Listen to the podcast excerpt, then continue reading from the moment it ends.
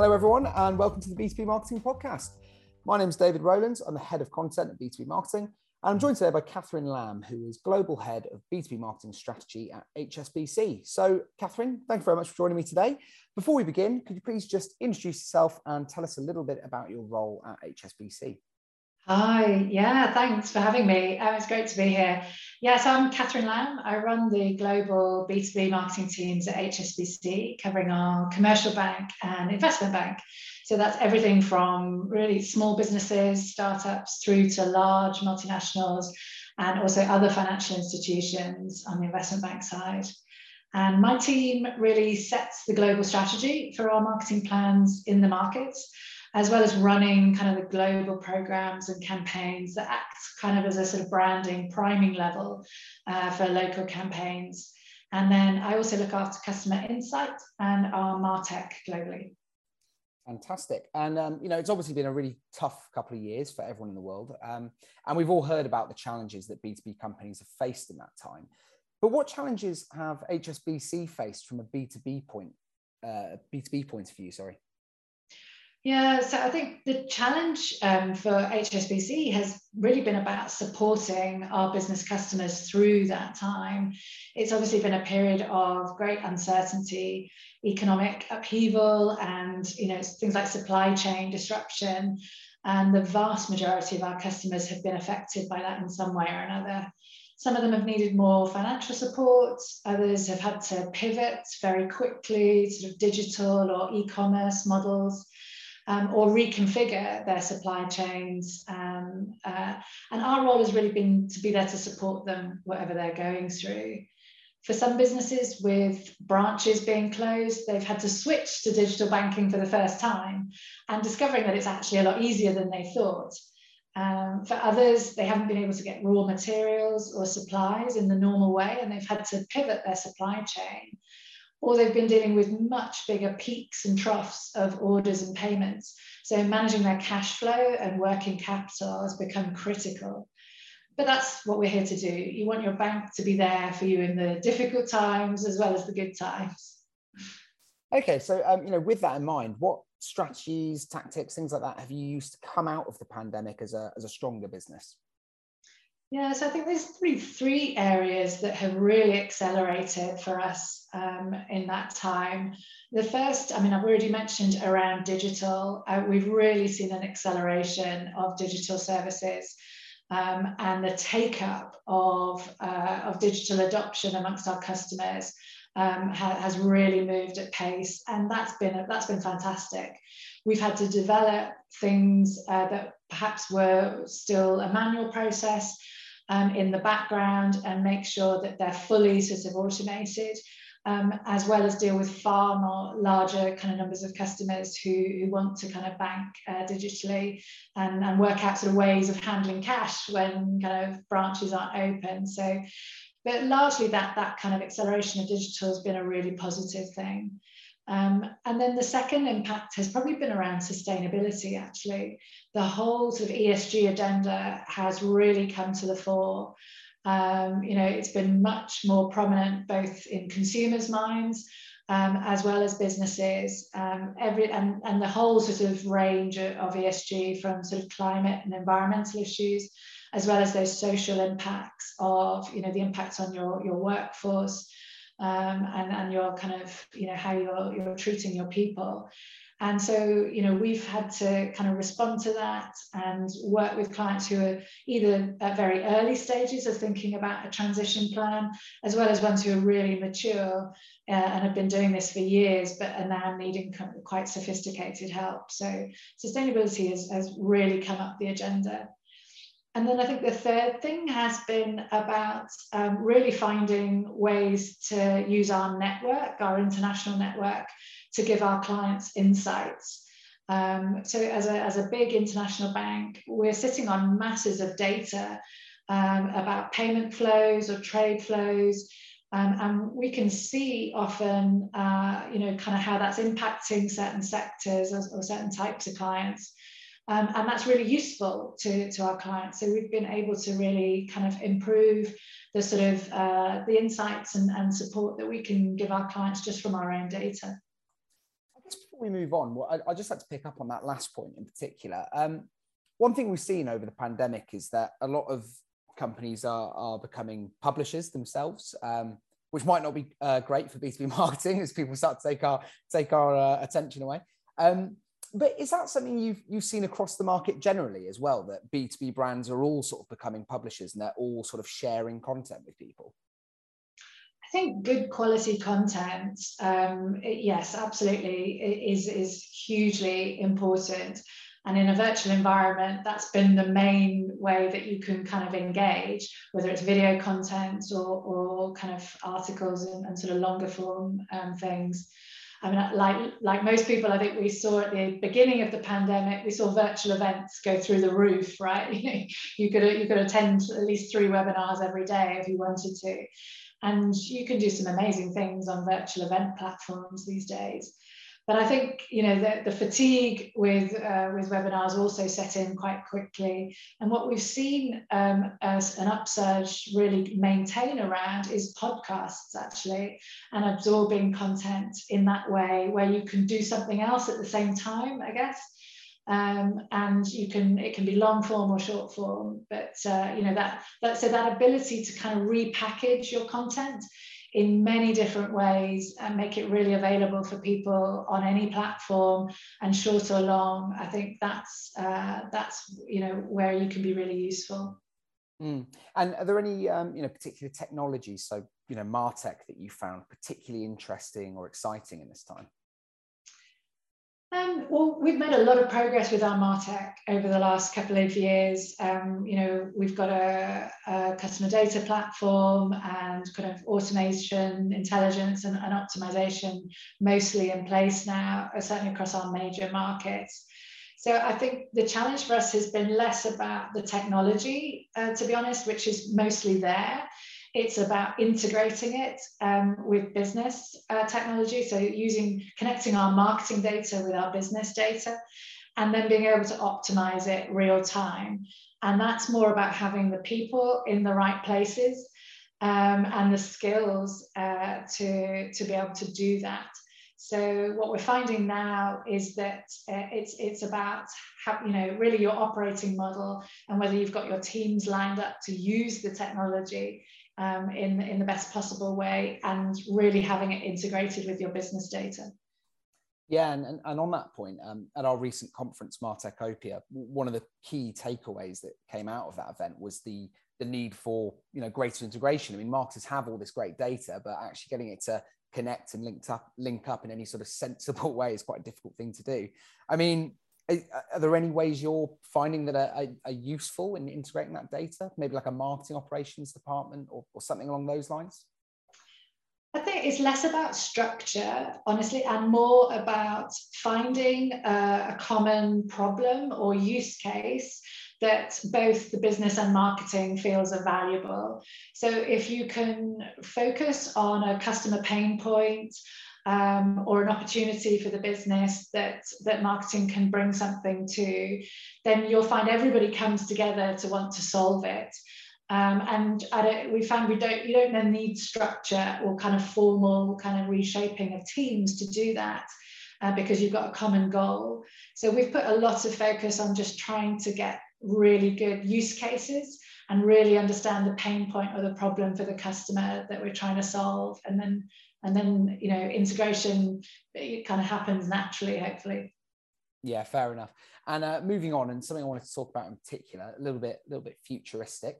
Um, you know i see that hsbc recently purchased a virtual plot of land in sandbox. Um, so effectively as i understand it you might disagree but i kind of see it as sort of a like a game vr sort of landscape in the um, in the metaverse. So can you tell us a little bit about Sandbox and why you wanted to buy this, this piece of digital real estate? Yeah, so um, we are a big sponsor in, in some major sports, so rugby, golf, um, badminton in Asia. And uh, so we have a huge following on our social media platforms around those sports that we um, that we support.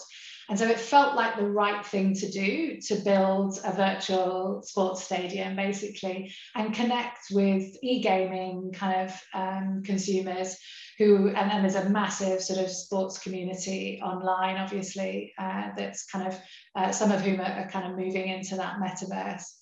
So, so that's so we felt that was relevant um, and kind of uh, connected with our brand and what we're doing there already. Um, but the reason that we've gone there is really just to learn, um, and because we feel that you know some of our future audiences um, are interested in the metaverse and are, are, are there. So I think uh, for us it's a bit of a test and learn. Um, I think you know marketers should be experimenting and keeping themselves sort of relevant. Um, I wouldn't suggest you know being in the metaverse or doing something like that if it's not something your customers are interested in or it's or it's not authentic to your brand. Um, but we felt there was a good connection around sports um, and we're there really to learn.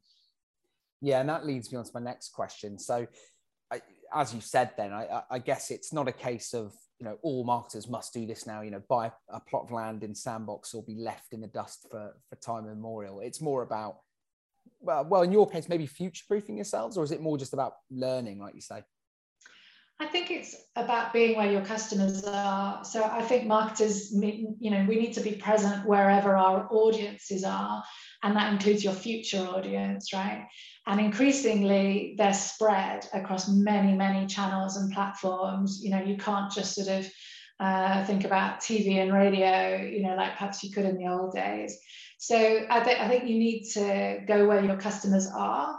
And, and for us, we knew some of them certainly um, are, are, active in that space. Um, and, and then it's also about kind of learning and testing in a, in a safe environment where you can sort of explore.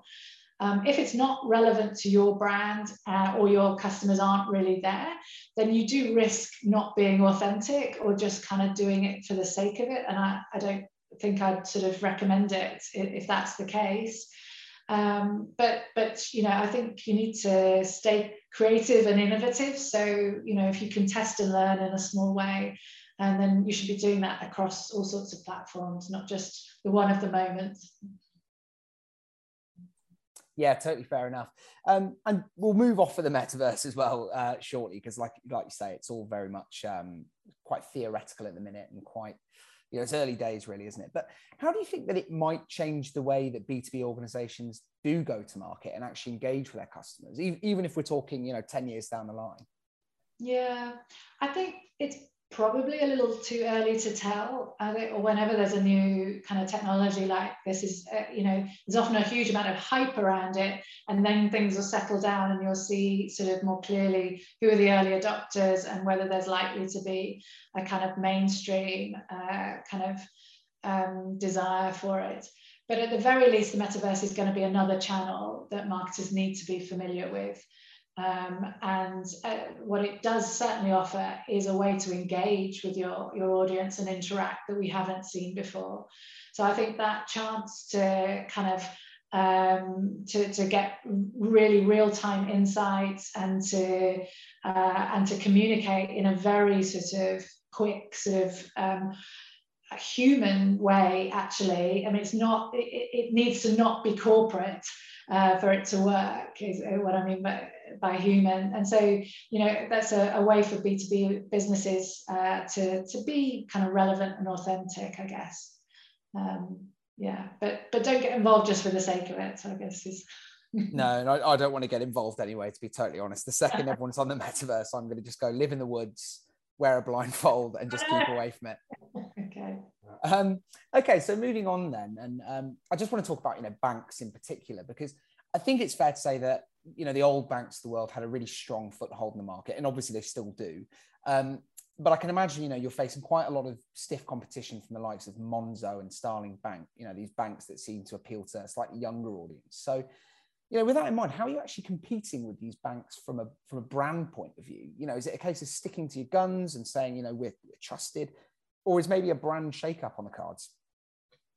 I genuinely think there's a lot we can learn from each other. I mean, the challenger brands have brought a new approach, particularly to servicing and customer experience, that is super easy and convenient. Uh, they really know how to put the customer first. They've got no legacy systems to kind of worry about. And the traditional banks have a lot to learn from that. Um, on the other hand, I think the offering from the challenger banks, at least today, is pretty narrow. You know, it's a, it's a fairly basic account and sometimes some lending.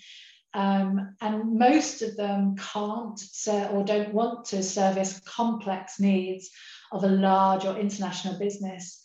And, and, and they don't want to take on the risk or the regulatory pressures involved with that. So I think there is a way to have the best of both. You know, certainly learning from the fintechs and we're partnering actively with many of them. Um, I don't think the traditional banks are trying to stick to their guns, though. They're putting a lot of effort into disrupting and transforming themselves. And their challenge really is to do that fast enough uh, before some of the challenger banks get to real scale. On the other hand, what you saw during COVID was a flight to quality and brand safety. Um, and I think there was a real concern from some customers that this, their new bank might go out of business. So people aren't closing their accounts with the traditional players anytime soon. But we, we definitely have a lot to learn from each other. Yeah, and you know, you mentioned there that you know one of the challenges from a big bank point of view is that speed to keep up with the with the change. I mean, how do you overcome that sort of that sort of challenge? Because i can imagine there's so many moving parts in a bank like hsbc you know you're the the challenge of of changing things significantly must be must be a huge one. Yeah and, and i think you know agile um, has really helped there. And you know as we mentioned a, a little a moment ago you know in terms of trying to think about how you apply your martech um, rather than you know sort of letting the structure get in the way, which is which is can sometimes be the problem for a big organization. If you can kind of coalesce around a problem and come together to solve something quickly, then actually the traditional players can move pretty fast, and then they have a lot of resources um, at their um, at, at hand to be able to kind of throw at that. The, the problem is when kind of you know uh, structure or geography kind of gets in the way um, and so we're, we're, we're learning. And uh, but I, I, think an agile kind of framework and mindset has really helped us there to be to really think about the customer first. What's the what's the real problem you're trying to solve uh, and the value you're trying to build for the for the customer, and stay very very focused on that.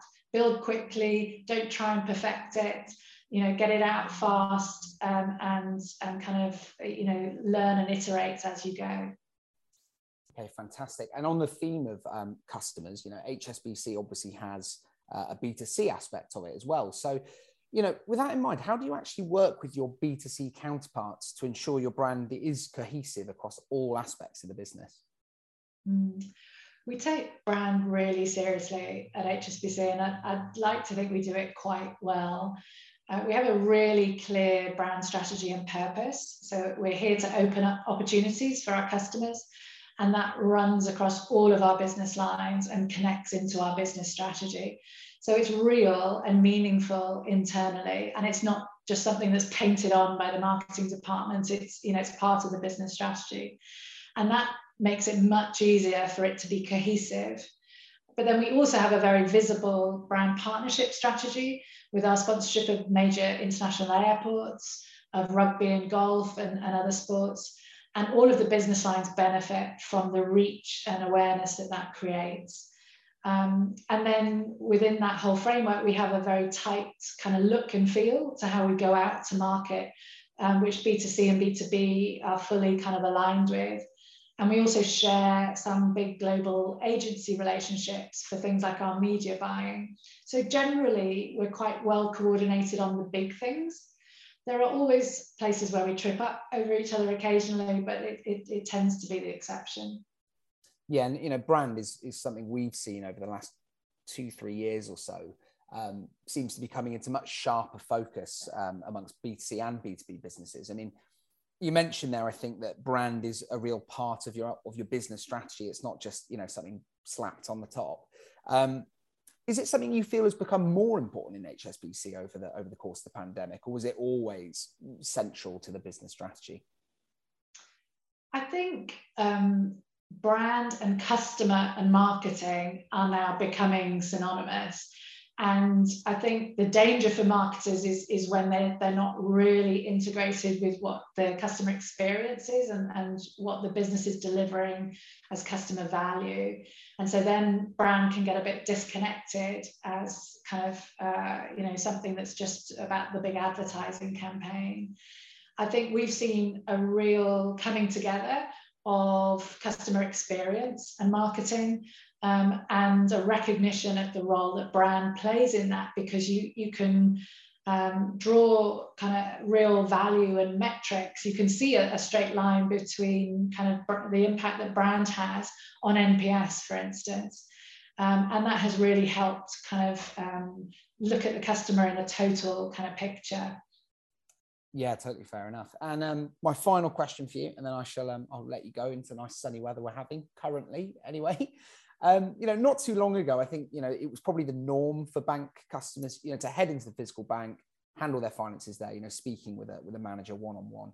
Um, but obviously nowadays, you know, at least 90% of that is done via an app. Um, so with that in mind, I would assume that UX is actually becoming increasingly important from a, from a customer satisfaction and retention point of view. But is that something you're seeing as well? And, you know, do you think the same notion applies to B2B customers? Yeah, definitely. I mean, digital is equally important to business customers. And going back to the CX point, what we're seeing is that our B2B customers are demanding the same levels of speed and ease and convenience that they get in their consumer lives. Um, and so they want that from their bank as well. And we, we, we have to respond to that. So in the last couple of years, as I mentioned before, we've really kind of accelerated our digital agenda. And what we've seen is that customers who are frequent users of our mobile app and digital services are also more satisfied. They buy more products and they tend to have higher NPS. Um, and so there's a kind of virtual circle, if you like. And, and, and, certainly, you know, the UX experience is hugely part of delivering on that. Um, but it's also a, a, really positive reinforcement for your brand. So having a strong kind of look and feel and learning across uh, digital experiences that you're building for your customers, knowing what works, um, what the shortcuts are, you know, uh, how to kind of really support customers through the best journey is something that marketers need to be savvy about, I think. Fantastic. Well, Catherine, I think we'll leave it there. Um, thank you so much for joining me on the B2B Marketing Podcast. Um, to all our audience as well, thank you very much for listening. Um, and we'll see you again soon. So, Catherine, thank you very much. Brilliant. Thank you for having me. Bye.